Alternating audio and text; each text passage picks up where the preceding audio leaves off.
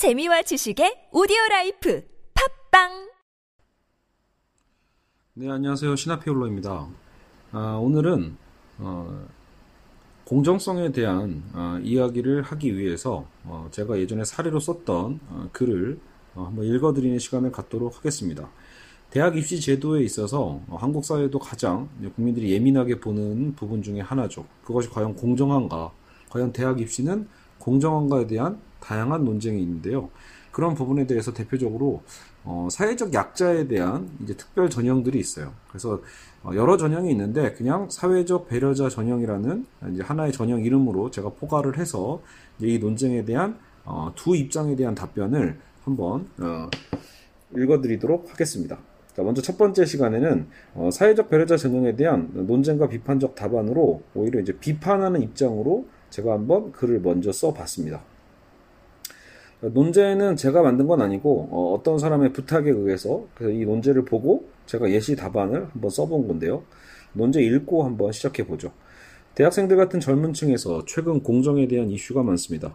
교육부는 작년 십이월 고등교육법 개정에 의해 신입생 모집 시 사회적 배려 대상자 십 퍼센트 이상 의무 모집, 수도권 대학은 전체 모집의 십 퍼센트 이상을 지역에서 선발하고 이는 이천이십사년도 신입생 모집부터 적용한다고 밝혔습니다. 이 제도를 공정의 개념과 연결해서 본인의 생각을 말하고 대학 발전에 어떻게 적용할 것인가 서술하기 바랍니다. 이렇게 나왔는데요. 자, 예시 답안. 제가 이제 이 답안을 쓴 거죠.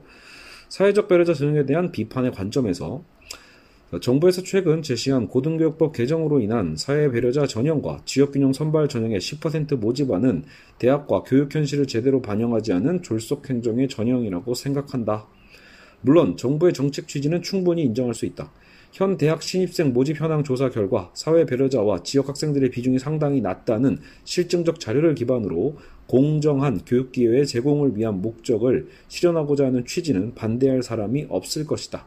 분명 사회배려자나 수도권을 제외한 지방 출신의 학생들이 일반적인 같은 또래 학생들보다 교육기회를 박탈당했다고 볼 여지가 있음도 사실이기 때문이다. 그러나 정부의 이번 정책이 과연 공정성 증대라는 본래의 취지를 실현할 수 있는 적절한 대안인지는 심히 의구심이 든다.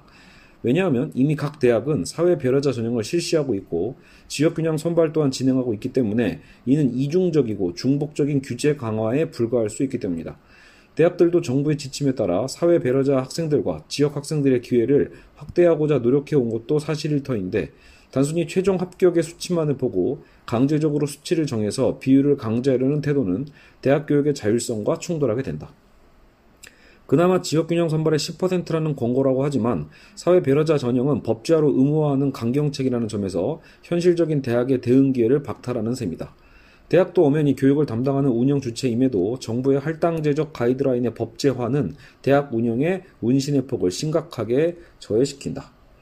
자, 첫 번째 논거는 어쨌든 대학에 대한 자율성을 정부가 강력하게 이제 규제하는 방식의 위험성을 제기하는 방식으로 비판점 첫 번째를 제시했습니다. 자, 두 번째 비판점 보죠. 이미 소수자를 위한 할당제의 문제점은 사회 곳곳에서 일어나고 있다. 여성 할당제나 남성 할당제, 장애인 할당제 등 할당제 등 이 제도의 취지는 사회적 약자의 보호 및 기회의 균형 취지이지만 정작 최소한의 능력도 현저히 떨어질 경우에도 무조건 그 비율을 채운다는 것은 그간의 최선의 노력을 다한 일반 수험생들의 노력에 대한 모독이 될 수 있음을 정부는 잊어서는 안 된다. 즉 현실적 한계와 어려움에도 최선을 다한 사회배려자나 지방학생들의 노력의 축적과 미래의 가능성을 대학이 보고 최종적 판단을 하게 맡겨야 한다. 만약 그 해의 지원자들이 현격하게 학업 능력 외에도 잠재적 재능이 현격하게 부족하다면 오히려 선발하지 않는 것이 공정한 처사가 아닐까. 설령 정원 외로 이 제도를 운영한다고 해서 일반 학생들의 자리가 빼앗기는 것은 아니라 해도 결국 입학해서 함께 공부해야 하는 학우의 입장에서 봐야 한다. 정원외로 선발해도 학업 능력이 현격하게 떨어지고 현행 수업도 따라갈 상황이 아니라면 결국 그 피해는 당사자뿐만 아니라 함께 공부한 학생들 모두의 피해로 돌아간다는 점에서 역차별로 인한 박탈감의 문제를 항시 고려해야 하는 것이다. 마지막으로 지역균형 선발의 경우 그 비율을 지나치게 올리게 되면 결국 지방대학에 입학해서 지방의 경쟁력을 이끌어올릴 지방 인재들이 수도권 대학으로 진학하게 됨으로써 오히려 지방대학의 차별 및 경쟁력 약화를 가져오는 모순이 생긴다는 점이다. 지방 학생에게 공정한 기회를 주겠다는 취지가 정작 수도권 대학과 경쟁하는 지방대에게 불공정한 경쟁을 하게 만드는 꼴임을 잊어서는 안 된다. 이렇게 해서 어, 두 번째 논거는 일반 학생들의 피해와 역차별이 어떻게 발생하는지 그 논리를, 또 어, 세 번째 관점은 이 정책 취지의 모순으로서 되려 지방 대학이 어, 또 어, 경쟁력을 상실할 수 있다라는 또 모순적인 지점을 지적했습니다. 자, 마무리죠. 따라서 정부가 제시한 사회 배려자와 지방 인재에 대한 할당 비율은 사회적 합의를 통해서 결정해야 할 것이지 일률적으로 탑다운 방식으로 함양하는 방식은 철회해야 한다. 현장 대학의 소리를 직접 듣고 대학별로, 지역별로, 사안에 따라서 그 비율을 조정하는 유연적 태도가 적용된다면 정부도 대학도 혜택을 받는 학생도 그것을 지켜보는 다수의 일반 학생도 모두 만족할 수 있는 결과에 다다를 수 있다. 네, 이렇게 해서 어, 어떤 답안의 형식으로 저는 뭐 음, 두 가지씩을 쓰고 주장을 하고 근거를 세 가지를 쓰고 또 결론을 맺는 방식으로 틀을 맞춰서 일단은 어, 답을 써봤습니다. 자, 그리고 제가 오늘 또 새로 작성한 글은, 자, 그러면 사회적 배려자 전형에 대한 이제 비판적 관점을 썼다라면 이제는 옹호의 어떤 관점은 어떤 게 있을까를 생각해서 제가 추가로 답안을 썼습니다. 원래 뭐 저의 개인적인 생각은 옹호론에 가까운데 사회 배려자 전형에 대해서 말이죠. 어, 근데 어, 그래서 더 일부러 어, 제, 관, 제 의견과 달리 만약에 비판한다면 어떻게 비판할 수 있을까를 생각해 보면서 아까 그 답안을 썼던 것입니다. 근데 이제 다시 한번 제 견해에 맞게끔, 그럼 저는 이제 여기서 어, 존 롤즈의 정의론을 활용해보고 또 한 논거로는 마이클 샌델의 공동체주의 논거, 이 두 가지의 논거를 통해서 어, 사회적 배려자 전형을 옹호해보도록 하겠습니다. 이거는 조금 더 이제 두서없이 쓰여진 부분은 있어요. 저도 지금 방금 막 이제 누워가지고 막 썼다가 이제 딱 오타만 정도는 했거든요. 함께 읽어볼게요. 사회적 배려자 전형이 과연 공정한 입시제도인가에 대한 논쟁에 있어서 롤즈와 샌델은 각기 다른 근거로 옹호 입장을 제시할 수 있다. 자, 우선 평등적 자유주의자인 롤즈의 경우를 살펴보자. 롤즈의 정의 원칙은 일 원칙으로 자유의 평등 원칙이다. 즉, 누구나 자유를 누릴 수 있어야 하며 기본적 자유가 보장되어야만 한다. 경제적 어려움 등으로 자신의 자유를 타인에게 양도하는 것은 절대 불가능하다. 자, 물론 현실에서는 그렇지 않죠. 현실에서 언제든지 우리의 자유가 침해되는 문제들이 종종 발생하고는 하는데, 그런 만큼 절대 그래서는 안 된다는 강력한 요청이다라는 거죠. 자, 이제 이 원칙은 두 개로 다시 나눠집니다. 이 일 원칙, 공정한 기회균등의 원칙으로 모든 사람에게 개방된 직책이나 직위와 결부되도록 배정되어야 한다. 이 이 는 최소 수혜자의 최대 혜택의 원칙으로, 이건 보통 이제 사회 경제적 부분의 불평등을 아, 이제 어떤 식으로 용인할 수 있을까에 대한 조건절이거든요. 그래서 사회 불평등은 언제만 가능하다? 최소 수혜자에게 최대 혜택이 돌아갈 때만이 아, 현재의 그 불평등이 용인 가능하다라는 입장입니다. 자, 그렇다면 이걸 이제 대학 입시에 적용을 해보는 거죠. 대학 입시에 있어서 과연 모든 학생들에게 공부의 자유가 보장되어 있고 공정한 기회균등의 원칙이 실현되고 있는가? 사실 제도적, 형식적 입장에서 본다면 기회균등의 원칙은 지켜진다고 볼 수 있다. 누가 대놓고 학생의 공부할 자유를 빼앗을 것이며, 지금 한국 사회에서 말이죠, 어떤 조건에 기반해서 입시의 구조적 차별을 허용하겠는가. 즉, 어, 너는 뭐 어느 지역 출신이니까 서울대보다, 너는 남성이니까 서울대보다, 뭐 너는 여성이니까 서울대보다, 뭐 이런 식으로 그렇게 박탈하는 경우는 없다라는 거죠. 그래서 형식적으로는 기회균등은 실현되고 있는 부분이 있어요. 근데 그러면 공정하다고 우리는 느끼는가? 한국민 그 누구도 한국의 입시가 모두에게 공정한 기회로 돌아간다고 믿는 사람은 없다라는 거죠. 결국 형식적 평등만으로 한계가 있음이 입증되는 셈이고, 결국 존 롤즈가 원하는 건 형식적 평등이라기보다는 실질적인 기회의 평등인 셈입니다. 그러니까 기회의 평등이다라도 그게 형식적인지 실질적인 건지를 따져봐야 한다라는 거예요. 단지 운에 의해서 부자로 태어나고 운에 의해 서울 강남에서 자라서 입시를 준비하는 어떤 학생과 운에 의해 가난한 집 자녀로 태어나고 운에 의해 외딴 섬에서 자라나는 입시를 준비하는 환경이 준비하는 그 학생의 환경이 같다고 볼 수는 없겠죠. 둘 다 열심히 노력하는 학생이라고 해도 현실적인 시험 점수 차이는 상당히 벌어질 여지가 충분한 것이죠. 롤즈는 바로 이 운에 의해 벌어진 간극을 메꾸고 싶어하는 겁니다. 모두에게 자유가 주어져 있는 만큼 수험생 모두는 공부할 자유를 누려야 하는데, 운에 의한 환경적 여건은 그 자유를 박탈하는 경우가 상당히 많은 것이 현실이죠. 이러면 일 원칙을 어기게 되죠. 열악한 환경에서 최선을 다해 공부한 학생의 그 열심이 유리한 환경에서 최선을 다한 학생의 그 열심과 같다면 사회는 두 학생을 똑같이 대우해야 하는 것이죠. 그게 오히려 공정하다고 할 수 있고 그게 진짜 진정한 기회균등의 어떤 공정성이라고 볼 수 있습니다.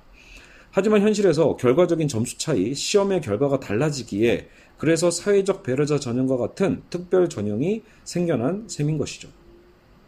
결국 롤제는 열악한 환경에서 공부해온 학생이 누리지 못한 자유를 보상하는 것이고 그 학생이 누리지 못한 기회균등의 원칙을 실현시켜주고자 하는 것입니다.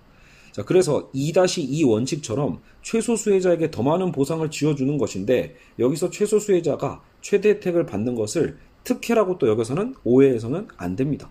사회적 배려자 전형을 반대하는 많은 사람들은 왜 그들에게 특혜를 줘서 다수의 일반 학생을 역차별하냐고 항의하고는 하죠. 그러나 그것은 오해에 불과합니다. 사회적 약자에게 주어지는 기회가 특별한 제도로 실현된 건 맞아요.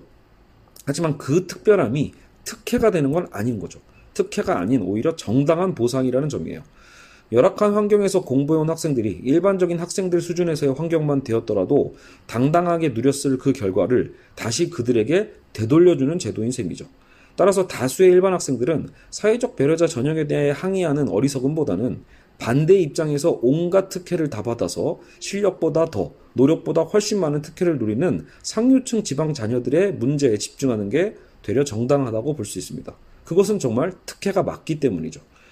롤즈를 적용할 때 또 한 가지 고려해야 될 점은 사회적 약자에 대한 제도와 혜택의 동기가 결코 감정에 의한 촉발이 아니라는 점입니다. 즉 저렇게 어려운 환경에서 공부해왔다니 너무 안되고 불쌍하다는 심정에서 이런 제도가 나온 것이 아니라는 점이죠.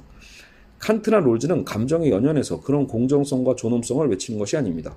인간이 당연히 누려야 한다는 권리를 이성적인, 감성적이 아니라 이성적 판단으로 검토하고 대안을 제시하는 셈이죠.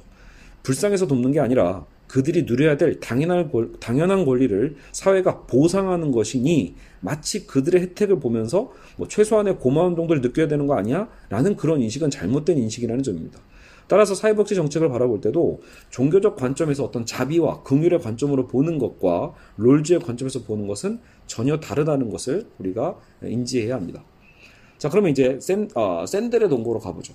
자, 그렇다면 마이클 샌델의 입장에서 사회적 배려자 전형의 정당성을 따져보죠.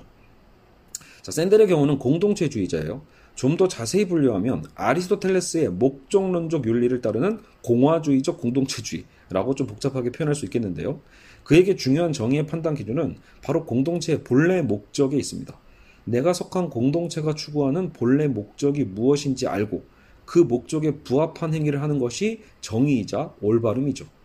그렇다면 샌델은 역차별을 당했다고 억울해하는 일반 학생의 항의에 대해 더 심플하게 답변할 수 있습니다. 미국의 경우에도 인종할당제가 대학마다 있는 경우가 많은데 성적이 더 좋은 백인 학생이 불합격을 하고 그보다 점수가 낮은 흑인 학생이 합격을 하는 경우 역차별을 근거로 소송을 하는 경우가 있었죠. 자, 그러나 샌델의 입장에서 이렇게 되물을 수 있어요. 넌 우리 대학의 설립 목표를 읽어봤니? 너는 이 대학의 설립 취지가 뭔지는 알고 지원했니? 라고 물을 겁니다. 자, 갑자기 왜 이 질문을 할까요? 어떤 대학도 단순히 학생 선발 기준을 오직 성적이라고만 하지는 않기 때문이에요. 당연히 우수한 성적 학생을 선발하고 싶죠. 그건 한국 대학이든 미국 대학이든 매한가지입니다. 그러나 그렇다고 수능 성적만 높은 학생, 에스에이티 점수만 높은 학생을 뽑겠다는 대학은 또 없습니다. 인성이 엉망진창인데 점수만 높으면 뽑고 싶을까요? 결국 대학은 교육기관이고 장기적으로 그 대학의 이름을 빛내는 훌륭한 학생을 배출하고 싶어해요. 바로 그 공동체의 명예와 영광을 빛낼 학생을 찾고 있는 거죠. 여기서 그래서 이 훌륭한이라는 이 수식어는 단순히 성적만이 아니라 협동력, 리더십, 포용력 등의 다양한 판단 기준을 충족시킨 학생을 의미하겠죠. 따라서 대학의 설립 목표에 만약 다양성 인재를 추구하다는 구절이 있다면 대학이 다양한 인재를 선발하기 위해 비록 수능 성적이 더 낮을지언정 다른 요소를 충족하는 학생을 선발한다고 해도 공정성에 문제될 것이 전혀 없는 것이죠. 미국 대학 또한 백인으로만 가득 찬 교정보다 다양한 인종이 섞여서 함께 협업을 하는 교육 환경을 만들고 싶어 한다면 그래서 점수가 좀 더 낮더라도 용인 가능한 성적을 받은 흑인 학생을 선발할 자유가 있는 것이죠. 결국 한국 대학에도 다양성 인재를 중시하는 설립 목적을 갖고 있는 학교의 가능성이 되게 높아요. 어, 다양한 지역과 환경, 성별 등 다양한 인재들이 학내에서 함께 협력하고 경쟁하는 과정이 추후 사회에 나가서도 훌륭한 인재로 커나갈 잠재력이 크다고 판단한다면 얼마든지 다양한 특별 전형을 신설할 수 있는 셈이죠. 그런 대학의 설립 목표도 제대로 읽지 않고 그저 내 점수가 저 학생보다 높으니 넣어달라고 하는 것은 그저 억지 논리에 불과한 셈이죠. 대학이라는 공동체가 자신의 영광과 명예를 위해서 본래 목적에 부합하는 학생을 선발하겠다는 태도 그 자체는 아무 목적이 없기에 사회적 배려자 전형 또한 그 목적에 부합하기만 하다면 수능 점수 하나로 나를 합격시키라는 항의는 애초에 불가능한 셈이다. 자, 이렇게 해서 어, 논거를 마무리했습니다. 지금 저도 다시 한번 어, 세심하게 읽어보니 벌써 오타가 또 있고 주술관계가 좀 안 맞는 부분이 있어서 요거는 추후에 제가 제 브런치에 수정해서 본문을 다시 올려두도록 하겠습니다. 자, 어쨌든 오늘은 사회적 배려자 전형에 대한 찬반론에 있어서 또 어, 찬성의 어떤 나름대로 그 경쟁과 효율성의 어떤 논거로 써봤고요. 또 반대 어, 오히려 옹호 논거처럼 반대 논거는 그런 합리성이나 뭐 시장의 원리, 원리 경쟁의 원리로 써봤다라면 또 지금 옹호적 견해는 마이클 샌델이나 존 롤즈의 견해로 한번 또 어, 옹호하는 글의 견해, 양 입장을 한번 개진해 봤습니다. 여러분 어쨌든 짧지만 이렇게 간단한 글 한번 읽어봤습니다. 들어주셔서 감사합니다.